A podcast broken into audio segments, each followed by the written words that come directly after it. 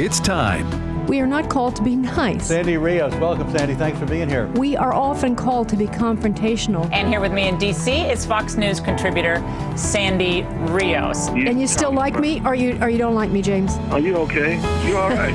I'm a musician. I can't help it. Uh, longtime Fox News contributor Sandy Rios, thanks very much for being with us. We have, I think it's four to one youth in America wants gay marriage. Our kids are the product of public schools. No wonder they poll the way they do. It's time to stand up, or we're going to lose everything we have. Director of Governmental Affairs for the American Family Association. Step up, speak up, say something, do something. This isn't a game. This is real life. Sandy Rios is with the American Family Association, a pro life radio talk show host. Some things are worth fighting for. Morning, America. I'm Jay Christian Adams, in for Sandy Rios again today. Be with you tomorrow, too. Get well, Sandy. Things are going great there, I hope. I'm the president of the Public Interest Legal Foundation, PILF, which is the nation's only law firm dedicated exclusively to election integrity. And I was a former Justice Department lawyer and current commissioner of the United States Commission on Civil Rights, thanks to a presidential appointment by President Trump. I always have to say that third can't be prominent according to commission rules, but I'm so glad to be here with you today and we're going to have a big guest today and tomorrow. Tomorrow, I teased it yesterday, and I can tell you now that we're going to be joined by John Eastman uh, of recent news and fame, a former lawyer of President Trump's. He'll be joining us tomorrow, Thursday, uh, when I host for Sandy Rios. Today, we're going to be joined by Ken Blackwell. Ken Blackwell former Secretary of State of Ohio, uh, served with me on President Trump's Advisory Commission on Election Integrity. There's a story there. Just wait to hear it later this hour. And I want to hear from you at 188 589 8840. Again, 188 589 8840. Thanks for all those Twitter follows out there.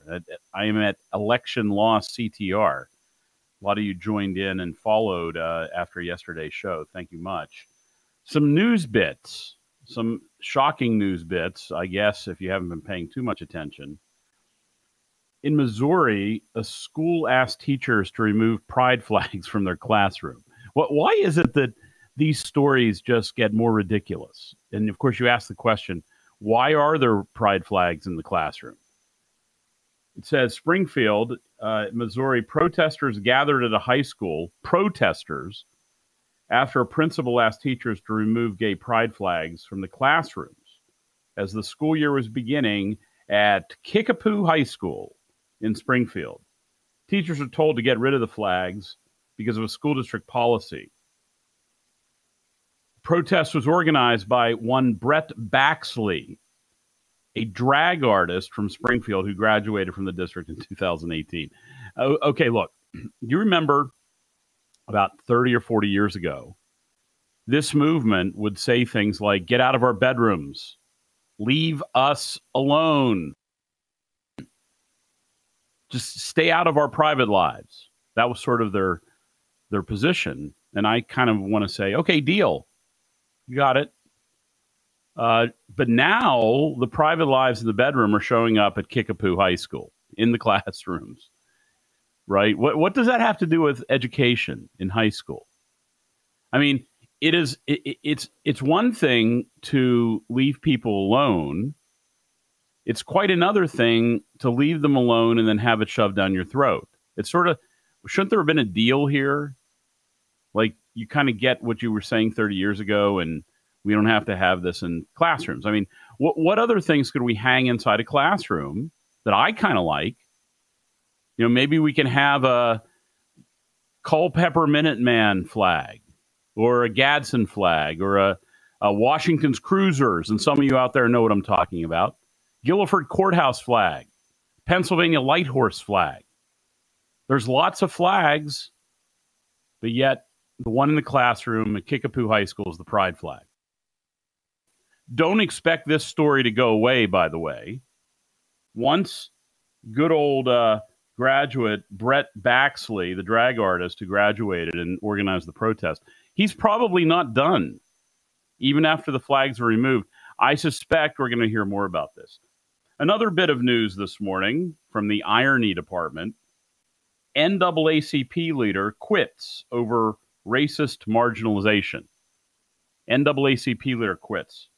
The president of a local NAACP branch has resigned, saying that as a South Asian woman, she experienced racist marginalization from others in the NAACP. Wow, you don't you don't figure. Vanessa Tulsi, an elected vice president of the Orange County, California branch of the NAACP, became its leader in March and is quitting now. She was born in Trinidad and posted a resignation letter saying, I'll no longer tolerate any race, racism against me. So she quits the NAACP. Well, there you go. Add that to the pile of examples where the NAACP is no longer about being colorblind. It's no longer about equality. It's no longer about treating other people like you want to be treated.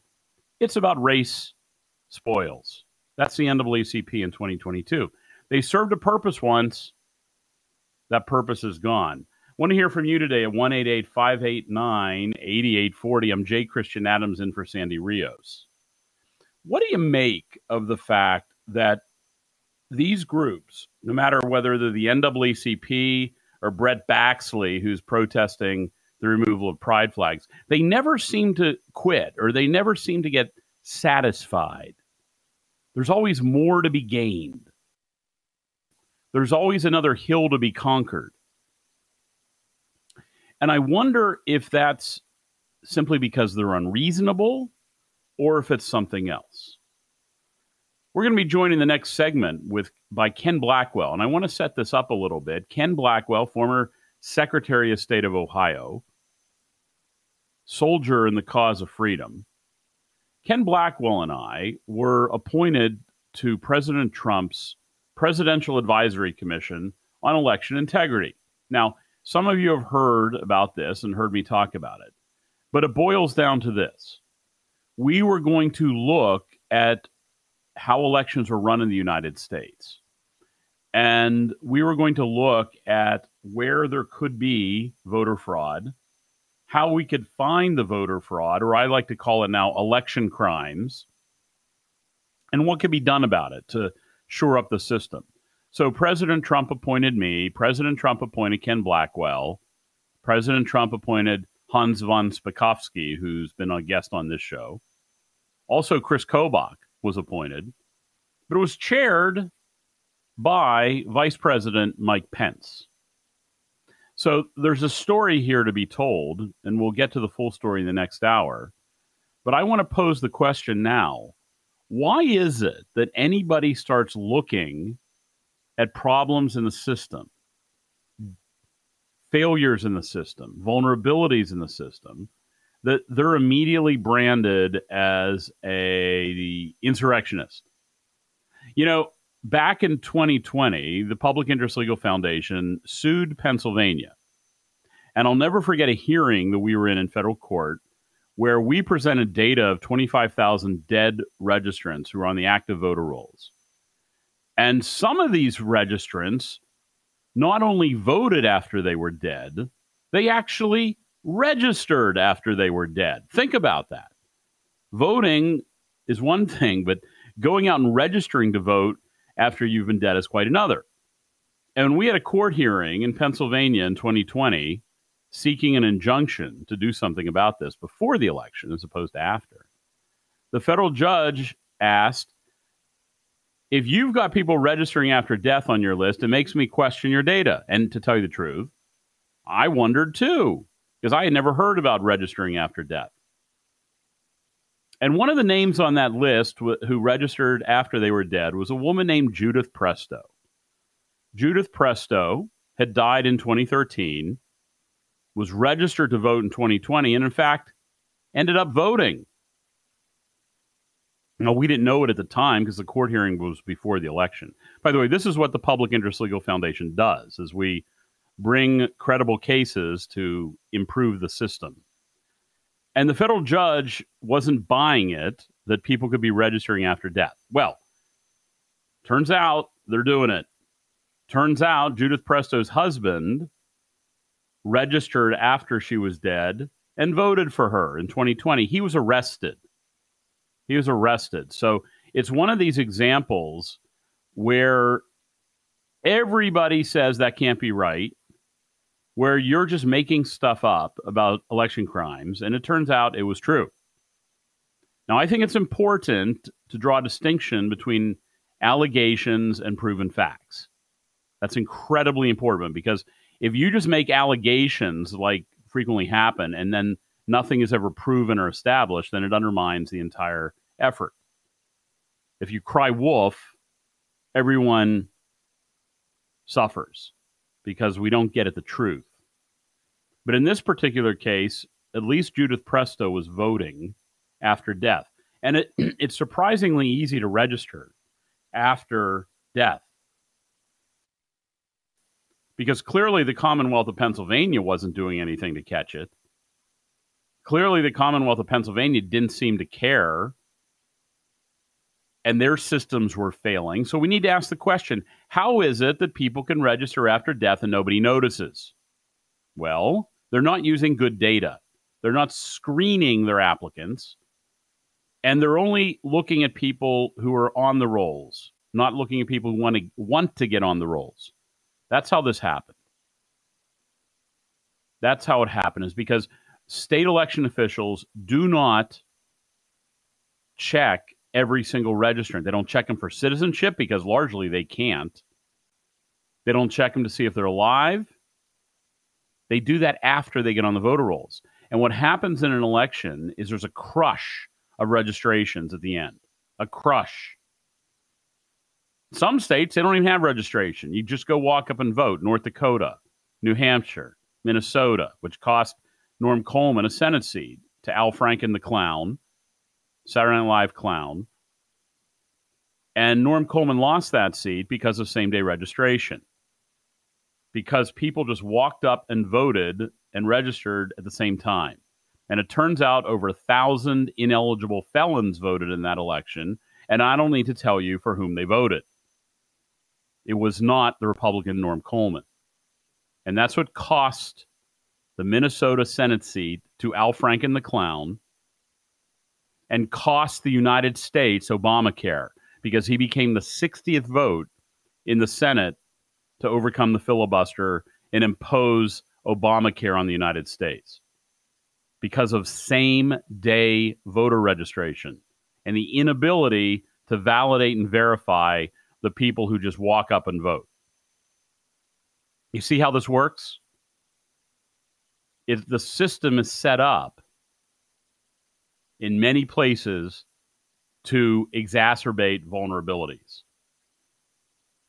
And so we're going to talk with Ken Blackwell in the next segment about the people who exacerbate these vulnerabilities. And you might be surprised to learn who some of them are. Want to take your calls too, 188 589 8840. I'm Jay Christian Adams. I'm in for Sandy Rios on American Family Radio. What's going on out there? We have an election this year. Are things better than they were in 2020? Short answer in some places, in other places, they're not. And unfortunately, in some of the places are not better, are some of the most important places. For example, Michigan, Pennsylvania, places where the presidency is won or lost. There's big, big, big problems. And there's also big, big, big money making sure those problems stay in place. We're going to talk all about that next with Ken Blackwell. I'm Jay Christian Adams on American Family Radio. We'll be back right after this.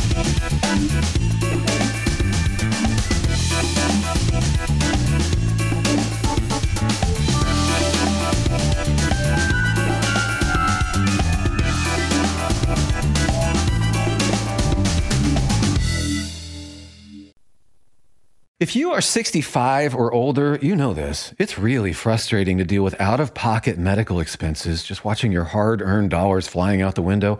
Well, here's something that can really help, and it's worth taking a minute to look into. Medi-Share as a new option. It's called Medi-Share 65 Plus. And Medi-Share is a community of Christians who share each other's healthcare bills. It really is a community, too. People encourage and pray for each other. Medi-Share 65 Plus is a low cost option for those with Medicare Parts A and B, and it fills in the gaps where Medicare stops. It's a great way to fight inflation, too. You can lock in one low monthly price for up to 10 years, and you can use your Medicare approved doctor, and you also get telehealth 24 7 service, so you don't have to leave your home for the little stuff. Very worth looking into, and it's so easy to. Find out why people rave about the customer service at Medi-Share. They're easy to talk to. Call 833 45 Bible. That's 833 45 Bible. 833 45 Bible. This is Pause to Pray, a chance to stop down each day from the daily noise of life and pray for our country's leaders. Today, we pray for Thea Lee, Deputy Undersecretary for International Affairs at the Bureau of International Labor Affairs. Her office works to enforce trade commitments, strengthen labor standards, and combat child labor and human trafficking. 1 Timothy 5:18 reminds us of the importance of fair working standards. For the scripture says, "You shall not muzzle an ox when it treads out the grain, and the laborer deserves his wages." Right now, with this in mind, let's pray together. Almighty God, we ask for guidance for Thea Lee as she advocates for workers. We ask this in Jesus' name. Amen. Pause to Pray is a service of this station and the Presidential Prayer Team. This is an important election year in your state and all across the country, and we're joining together to pray the vote. Details at pausetopray.org. Hello, Americans. I'm Todd Starnes. Stand by for news and commentary next. Uh, my goal as a teacher is, is to impart knowledge and then be able then for them to take it and turn it into wisdom. As we teach, I think, okay, five years down the road, how will the material that I am teaching them really affect their lives and their careers? Hi, Todd Starnes here. Truett offers biblically centered degree programs. Check out truett.edu slash starnes. Dr. Andrew Fox has been the lead chaplain for the fire department in Austin, Texas for eight years. But he was fired after writing a blog post about how men should not compete on women's athletic teams. His personal opinion and blog had offended LGBT firefighters. Chaplain Fox was given the opportunity to recant his personal beliefs and apologize to the gay community, but the chaplain refused, and so he was ordered to turn in his uniform and leave the fire department, ending a career filled with commendations from City Hall. Alliance Defending Freedom is representing the chaplain. They filed a federal lawsuit alleging his First Amendment rights had been violated. A few days after he was fired, the chaplain was summoned to the scene of a drowning. First responders had wanted him to pray, but when they learned he had been fired, the chaplain was told to stand down, which speaks to the lack of compassion among the Austin Fire Department's gay staffers. I'm Todd Starnes.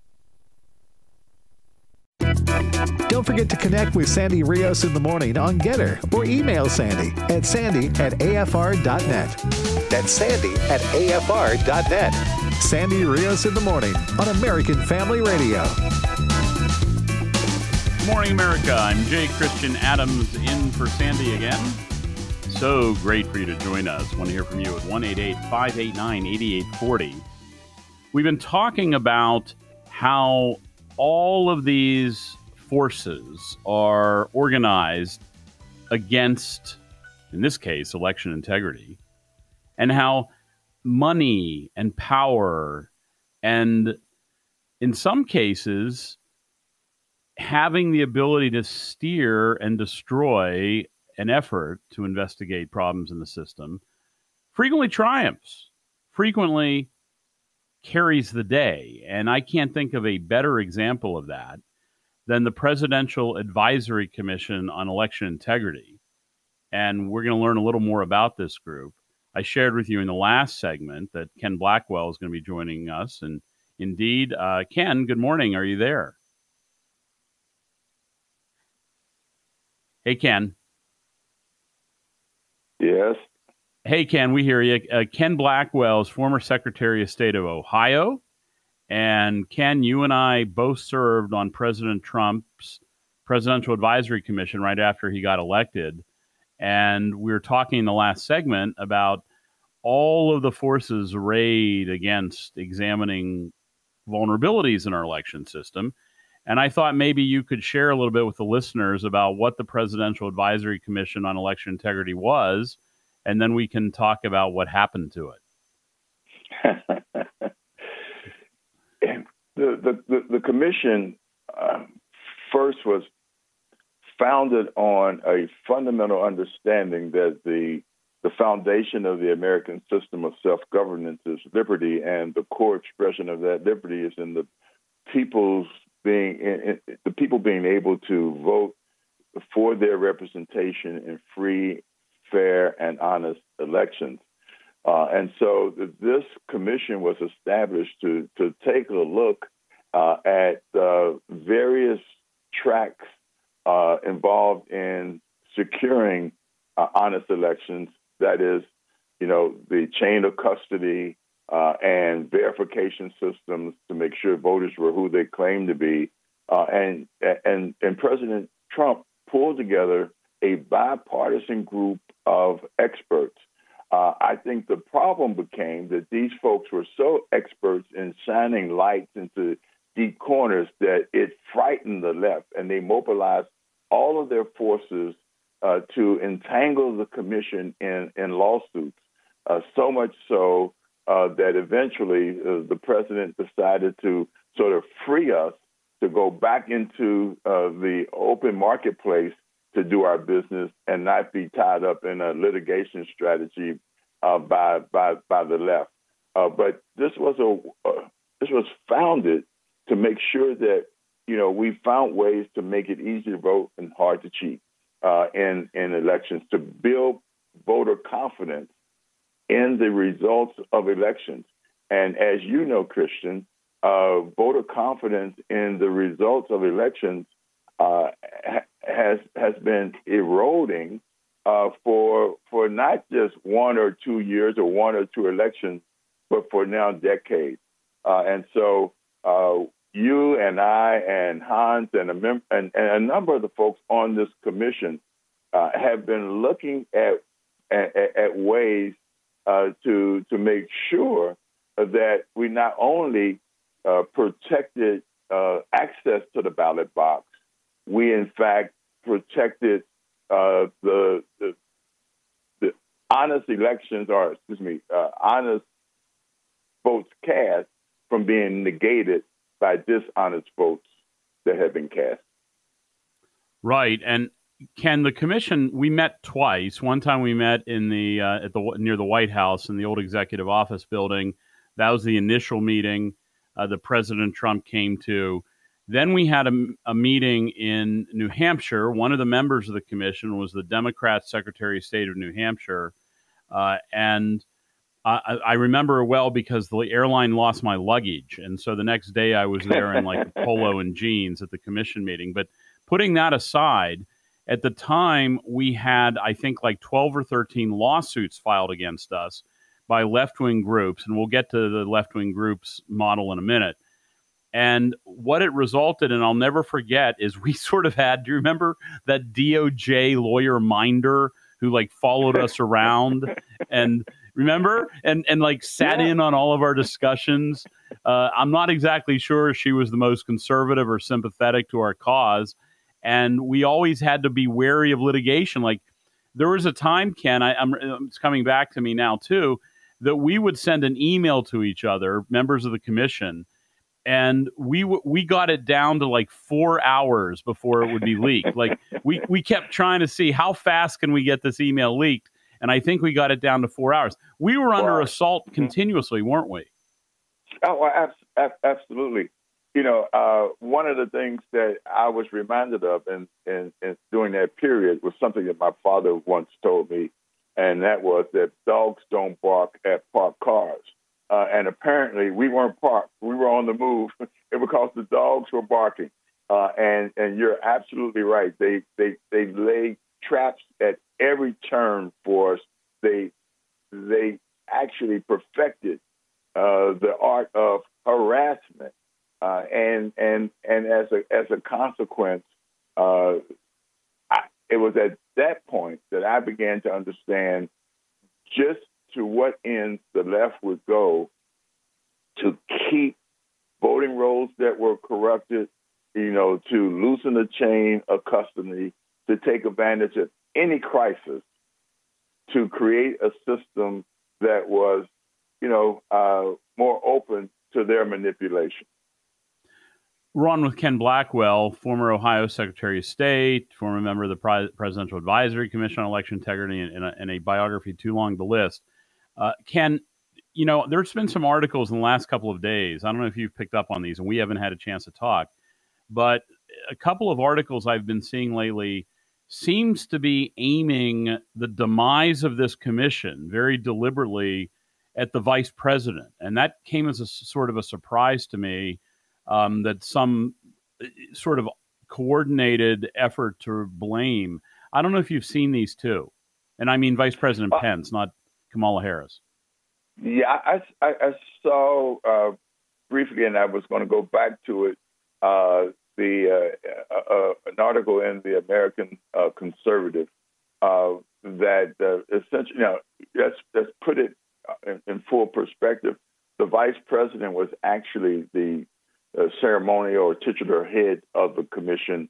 Uh, we had our colleague from from Kansas that was the vice chairman, who actually was sort of the COO of the commission because day to day he he he he ran or chaired uh, the the commission. Uh, but you know, I, again, I, it, it's it's hard for me to get my arms wrapped around uh, the fact that this was some deliberate, uh, executed uh, uh, plot by the vice president. Now, the vice right. president might have been one of the quicker um, uh, proponents of throwing in the towel, uh, and so that's that's that's to be seen, and we can we can look backward in the rearview mirror and and try to do that analysis. But I I don't think he was an architect right. of, of, the of, of our of, uh, our commission's destruction.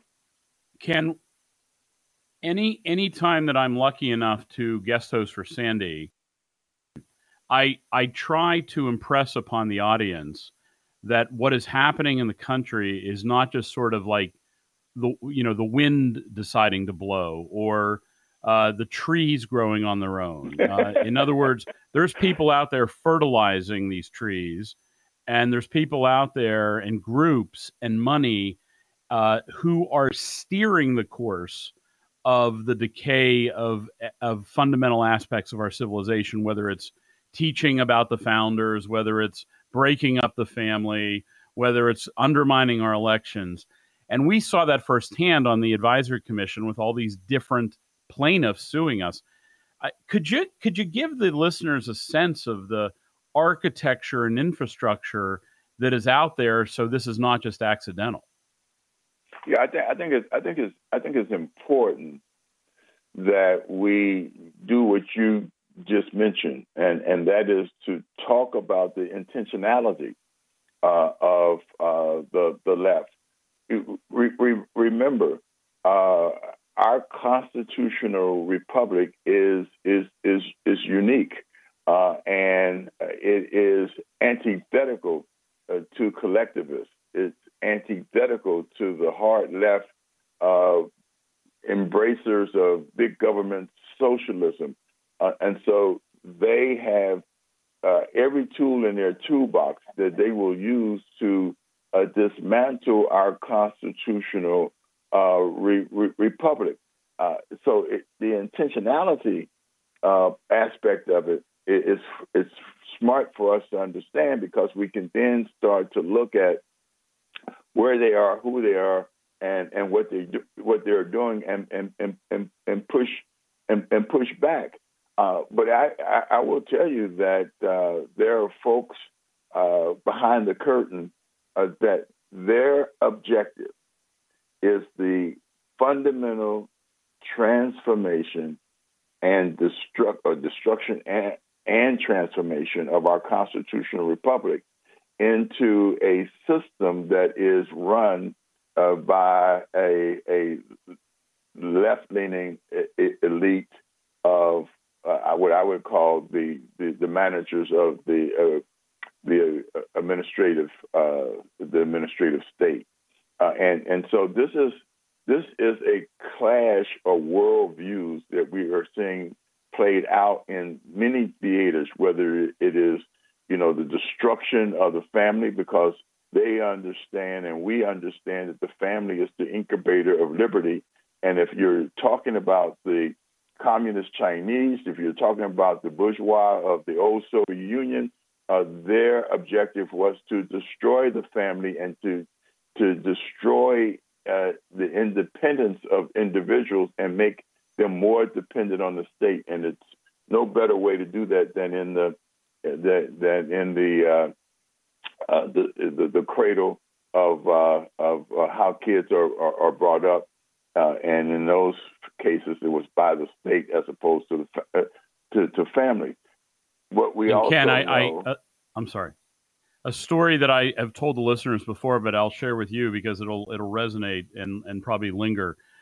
Uh, we mm-hmm. have good friends who who defected from Poland, and they tell the story of growing up in communist Poland, how bad the TV was. Right, like you got shows about mm-hmm. potato mm-hmm. production mm-hmm. and the five year plan, and TV was just horrible in Poland as a kid, except one time during the week. You know what that one time was? Go ahead. Sunday morning, they play Disney movies. That was the one right. time that the Polish officials uh, brought TV into the 20th century, and that was to keep the kids uh, at home complaining about going to church. That's right. So, well, and because you, you, you just you just you just nailed it. Uh, there, there are two objectives: uh, destroy the family, and run God and faith out of the public square, because what these what these collectivists don't want you to appreciate, uh, what these communists and socialists don't want you to appreciate, is that our fundamental freedoms are not grants from the state; they're gifts from God. And if in fact you you see that uh, and and get people to believe that they are grants from government, then government becomes God. Well, right, and that's why you see the demise of things like Catholic hospitals and uh, charity because it's all taken over by bureaucrats in Washington D.C. Which, by the way, I can tell you, I, we did a show yesterday, Ken. I was sharing with the listeners uh, the fact that that federal bureaucrats still aren't going back to work, and they're making a whole lot of money doing it. Uh, as, as, you know, uh, it, it's a lot easier to make one hundred fifty thousand dollars a year in uh, uh, Arlington, Virginia, than it is in Buckhannon, West Virginia. And so we see that uh, we see that in Washington, where federal offices still aren't opened up; they're still closed for COVID, and it's astonishing. Go ahead. No, no, I said you're you're absolutely right, and and and and, and because they create that that that false crisis, one of the things they do is that they start to zero in on the most vulnerable voters. And as you and I know uh, through our work uh, with with the Public Interest Legal Foundation, you know, that that you that you lead, it they, they look at vulnerable voters, and so they target in on on nursing homes and and the residents there, uh, and uh, they they they use every twist and turn of public policy uh, to protect outdated and bloated voter rolls you know, what was that? Willie Sutton was once asked, why did he rob banks? He said, because that's where the money is. Why does the left want to keep, you know, voting rolls bloated and corrupt? Because that's where the opportunity to guide elections, to turn elections that are within the margin of litigation in their direction. We've been visiting with Ken Blackwell. Ken, thank you so much for joining me when I'm hosting for Sandy Rios. Uh, it's great to have you. Uh, I'm sure you'll be back on this show a time when I am not, or maybe next time I'm on. So thank you very much, Ken, for joining us today. Love working with you, Chris. Thanks, Ken. We'll be back with your calls, I promise. 188 589 8840. You guys are up next on American Family Radio. I'm Jay Christian Adams.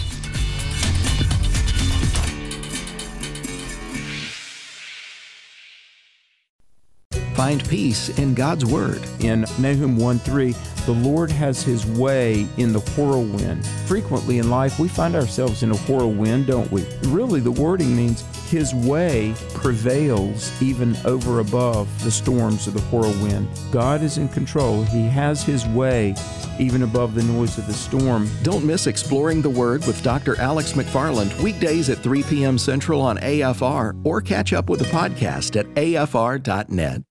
AFR programming is now available on Alexa. You're joking, right? Nope, not joking. Seriously? Yep, this is not a drill. Wait a minute. No way. There's a way, the Alexa way. So if you just happen to miss your favorite shows, no worries. You can now listen to each podcast with Alexa. It's simple and it's free. Just visit afr.net forward slash apps and click Alexa. We're not joking. The ear that listens to life giving reproof will dwell among the wise. My name is Abraham Hamilton III, and this is the Hamilton Minute. The book of Proverbs is one that flows with abundant insight for wisdom. It shows that one of the most prominent qualities of wise people is that they welcome and even celebrate life giving correction.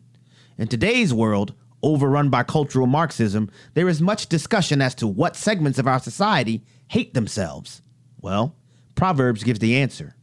He who rejects life giving correction despises himself. The truest demonstration of self hatred is revealed by knuckleheads who refuse to humble themselves and embrace life giving correction. Loving rebuke saves lives, correction displays love. Listen each weekday from 5 to 6 p.m. Central for the Hamilton Corner with Abraham Hamilton III, public policy analyst for the American Family Association. One of the special things about our tour of Israel is the uh, clean sheets and the hot water in our hotels. And we pride ourselves on providing that to all the folks who travel with us to Israel. So, if you like clean sheets and hot water, see, I got your attention, didn't I? Got your attention. This is not just another one of Tim's Holy Land tour spots. I got you to listen to it. So, I'm like that billboard that you read on the side of the road and said, I got you to read it. Yeah, hey, if you want to go with us to Israel uh, in March, we're over halfway full. We probably won't be promoting this more than another month, and we'll be full, quite frankly. So, for all the information, go to twholyland.com, twholyland.com, twholyland.com. For the dates, the cost, the itinerary, everything you need to know is at that website. It's going to be a wonderful time with brothers and sisters from around the country traveling to the Holy Land, and we hope you'll join us.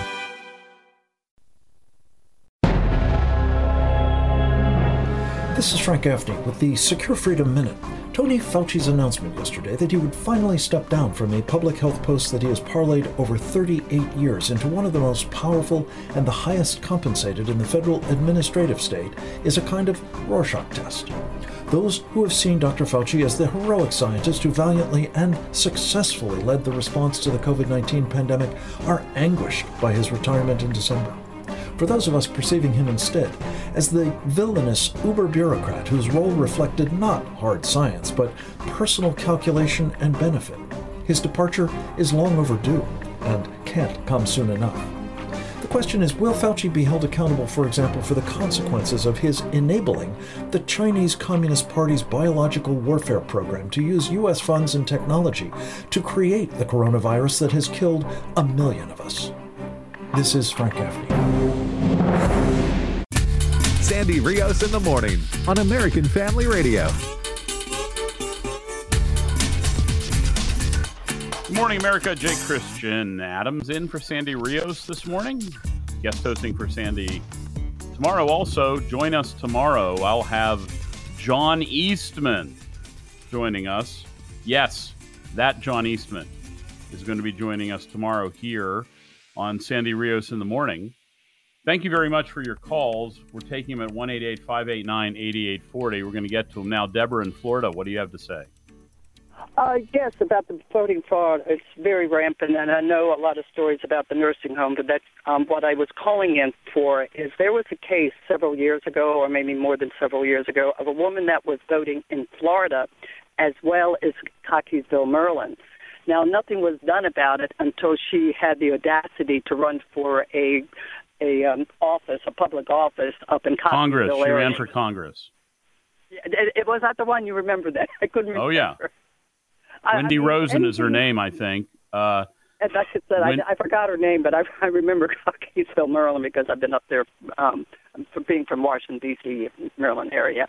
So I don't know what what did you know what she? Uh, Yep. What I sure do know. What- so Wendy Rosen was the nominee for the Democrats, I think, in the first congressional district in Maryland, and she was voting both in Maryland and in Florida in 2012, same federal election for Barack Obama twice. She was prosecuted under state law. I can't remember if it was Maryland or Virginia state law for voting twice. Of course, not federal law because Barack Obama was the president, and no voter fraud or election crimes prosecutions took place when Barack Obama was president. We can't have any of that now because otherwise it ruins the fake narrative that there is no problem with election crimes. So she was prosecuted under state law and she was basically given a slap on the wrist. And what was telling about the Wendy Rosen prosecution for voting twice in the same election was how proud she was. How proud she was that she voted twice. And she said she loved Barack Obama so much that she wanted to vote for him twice. Rather than being an aggravating factor in her sentencing, in other words, the naked, joyful attempt to violate the law should get her more jail time, she was given a slap on the wrist. And so that's the story of Wendy Rosen. Uh, typical, not a surprise, but indicative of the problem we're having. I'm Jay Christian Adams. Uh, Bob, you're in Ohio. Good morning. You're on American Family Radio. Hello. Hey, Bob, go ahead. Uh, what I'm trying to find out, uh, if it can be done, compile a list of all the dead people in different districts and have uh, retirees volunteer to check these with the voting. Uh, uh, I guess it's uh, the people that's really alive, and take the ones that are dead and cross them off. Just take them out of the the system. Is Okay. that possible? Well, let me give you some good news, Bob. And I hadn't hadn't mentioned this hardly at all this show. The Public Interest Legal Foundation, that's Public Interest Legal Foundation, of which I am the president of, has already done that at great expense, I might add. The Public Interest Legal Foundation took all the voter rolls in the country and we did a lot of effort to find the dead people. I'm telling you, it's not easy. You have to spend a lot of money digging into a lot of very expensive deep databases. There's no, you know, single uh, uh, list in the sky that'll tell you who's dead. And the Public Interest Legal Foundation, otherwise known as PILF, went and did this. And we have sued states such as Pennsylvania to get these voters removed. And we are currently in very expensive litigation with the state of Michigan. That's Public Interest Legal hmm. Foundation versus Michigan over their refusal and failure to remove known dead registrants. So the good news is, Bob, that the Public Interest Legal Foundation is already doing this. The bad news is that it's expensive and time consuming. So these cases don't solve overnight. Now, some states are good. They take the lists that they get and they do something about it. They do something about it after they hear that they have lots of dead people on the rolls. So I, I guess the, the short version is, Bob, that PILF is already doing this. That's what we do, and we'll keep on doing it. Uh, hopefully, in a in a in a, a town near you. So thank you very much for the call, Bob. Michael, you're in Texas. Uh, what do you have to say this morning on American Family Radio? Good morning, and thank you for taking my call. Uh, we need to get back to the original paper ballots. We need to stop this electronic uh, balloting uh, because electronics can be hacked, they can be changed.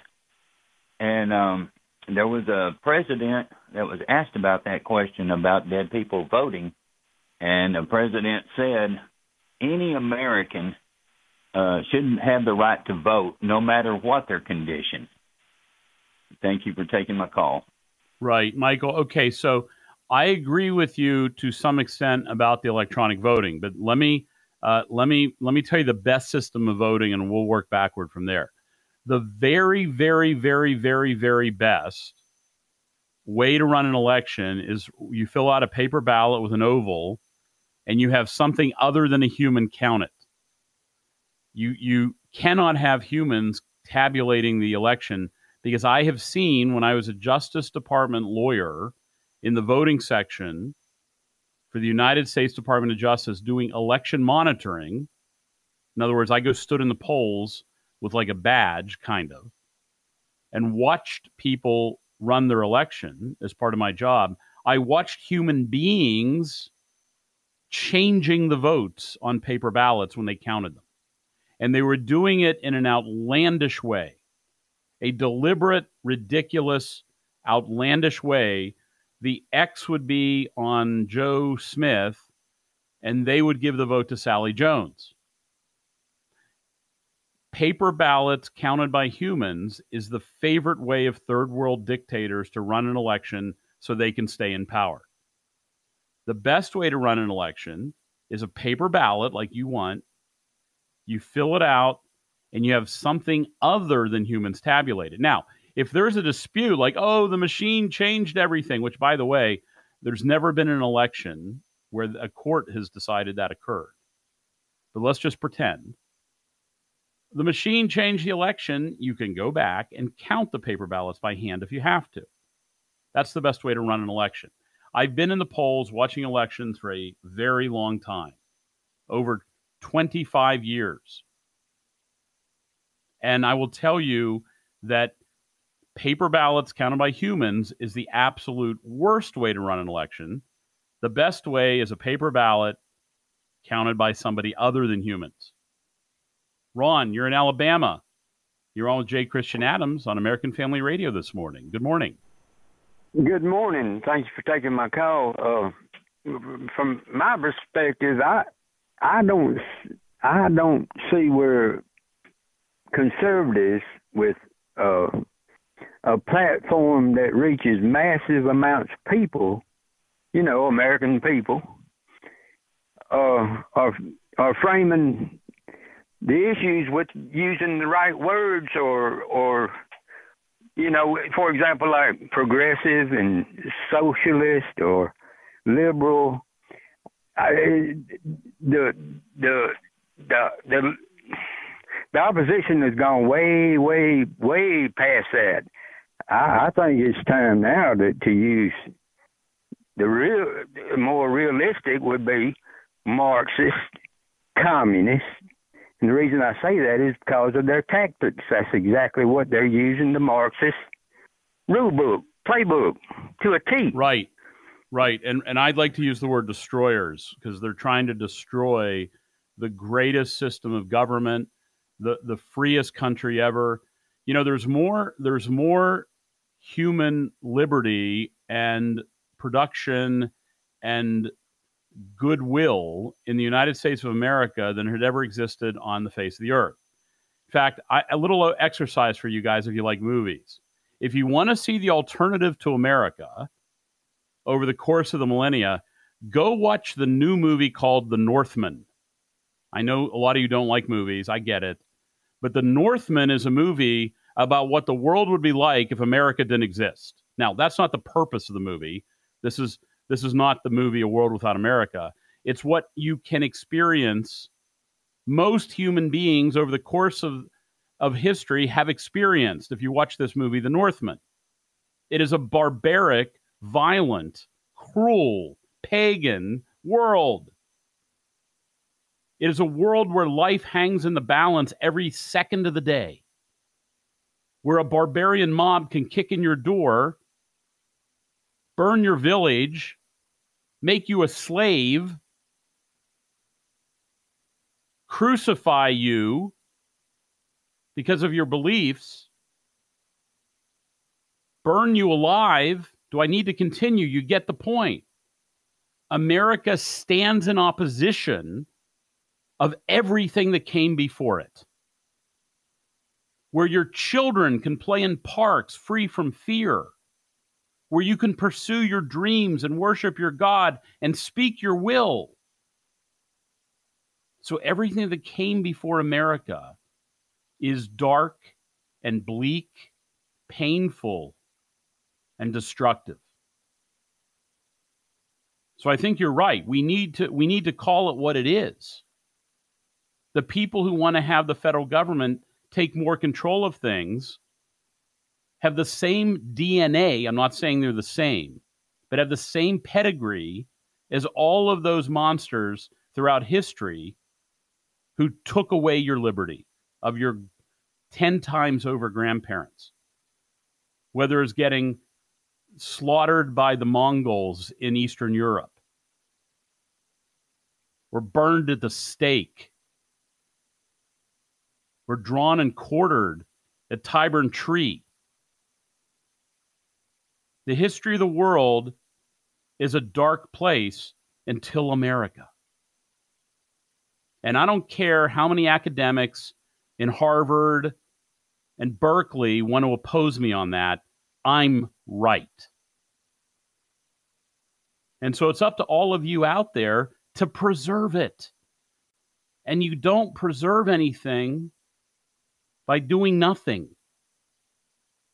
Next time somebody says something like, oh, you know, a boy's not a boy, can be anything, say it's not true. Stand up for yourself.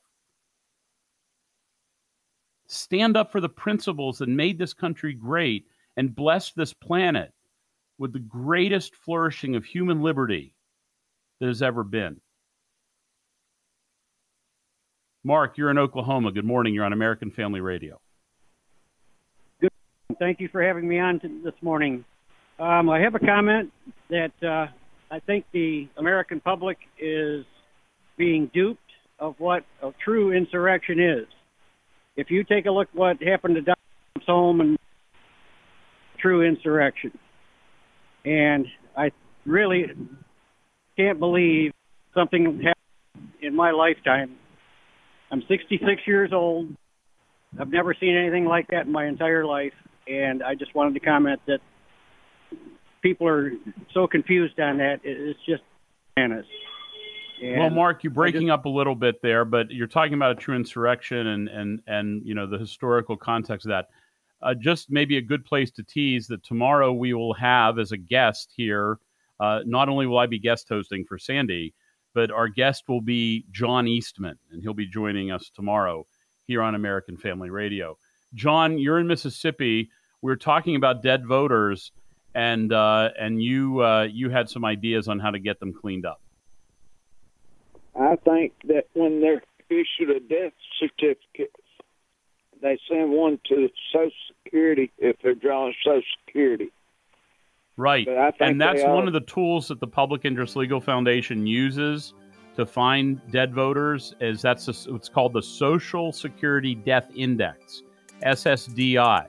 The problem with the Social Security Death Index is it doesn't look backwards, meaning if someone died 11 years ago, uh, they're not showing up on the regular updates. And two, and two, uh, it uh, um, not everybody applies for Social Security death uh, benefits. So, in any event, I'm Jay Christian Adams. It's been a treat to be with you today.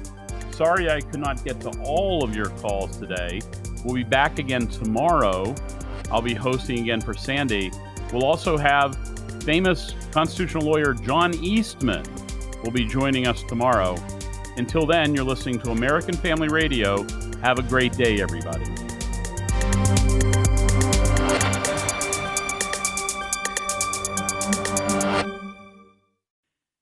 The views and opinions expressed in this broadcast may not necessarily reflect those of the American Family Association or American Family Radio.